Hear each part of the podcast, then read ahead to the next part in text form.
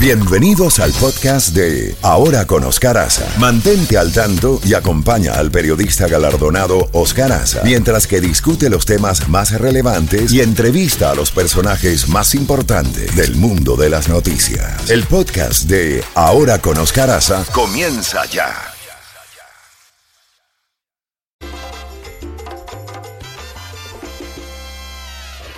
Z92 en Ahora con Oscar Aza, contacto directo con Jacobo Goldstein.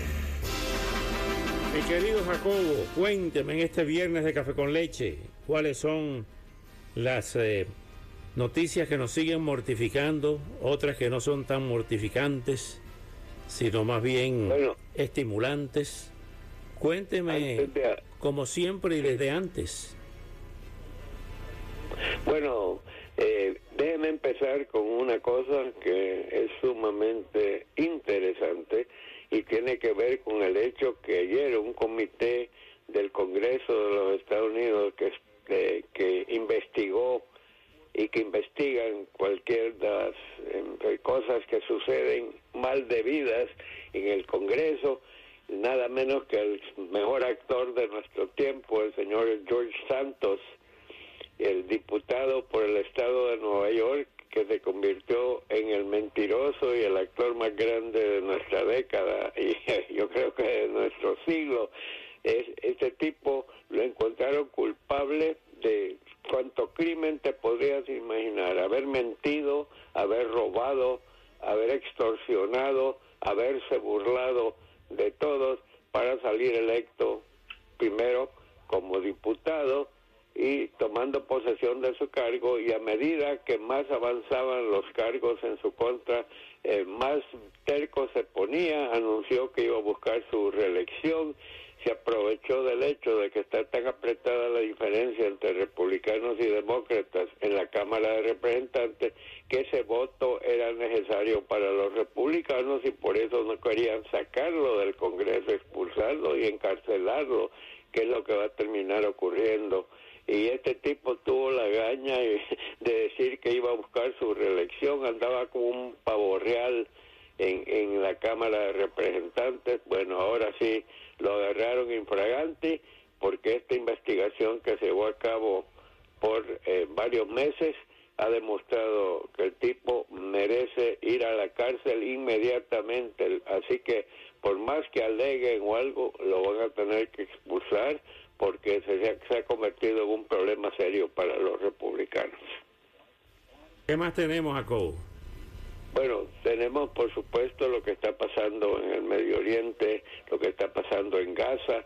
Eh, eh, la- el ejército israelí ha demostrado eh, que en el hospital más grande que es allí, en el sótano, han descubierto túneles, han descubierto armas, han descubierto equipo, y, pero la cosa sigue. In- indudablemente es algo que va a tomar eh, una enorme cantidad de tiempo. Ha, ha- sido un desastre de todo aspecto que le busque, es un desastre. Ha cambiado totalmente el mapa de lo que parecía ser un acercamiento entre Israel y muchos países árabes, incluyendo Arabia Saudita.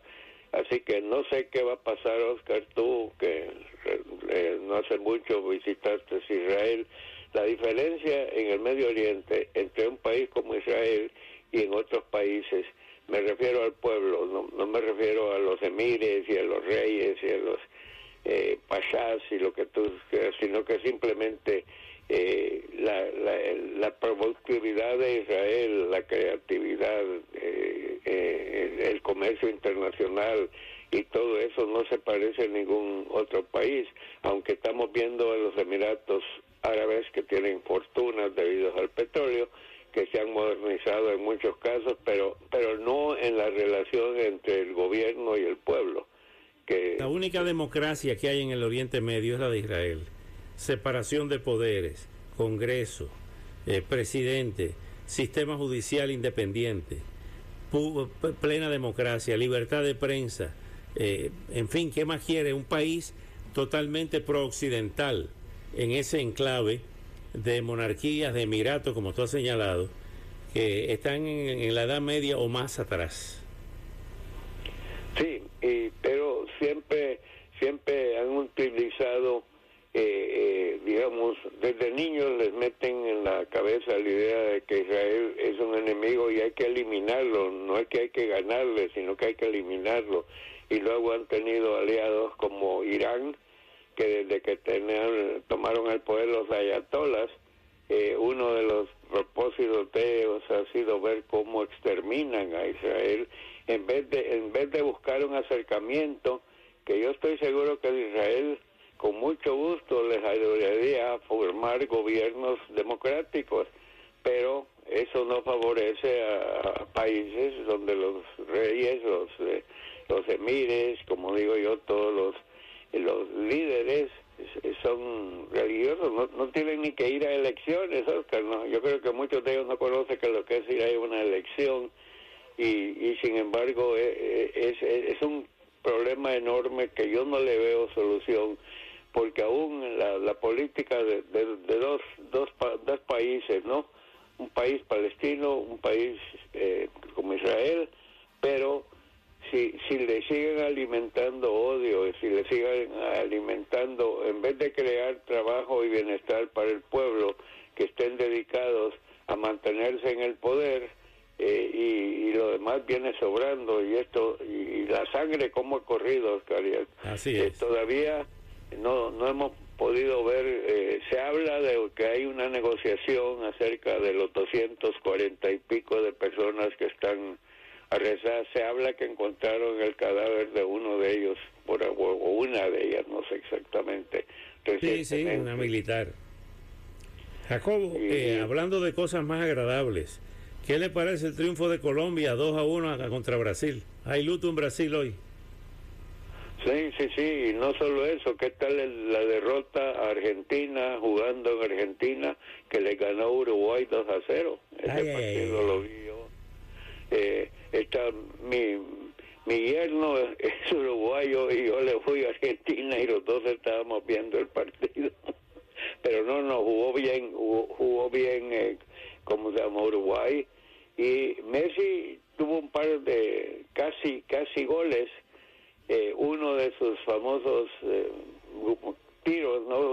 Un tiro libre, uno de ellos pegó en el marco arribita, pero no entró y, la verdad es que se, Uruguay mereció el triunfo y así que como hablaba con Caferro hace algunos minutos antes de entrar al aire los dos grandes tragaron polvo ahí tienes Brasil derrotado por Colombia Argentina derrotada eh, por Uruguay y no sé eso es bueno, eso te demuestra. Perdió el invicto, Oscar y Jacobo. Perdió el invicto Argentina de 14 fechas seguidas después del Mundial.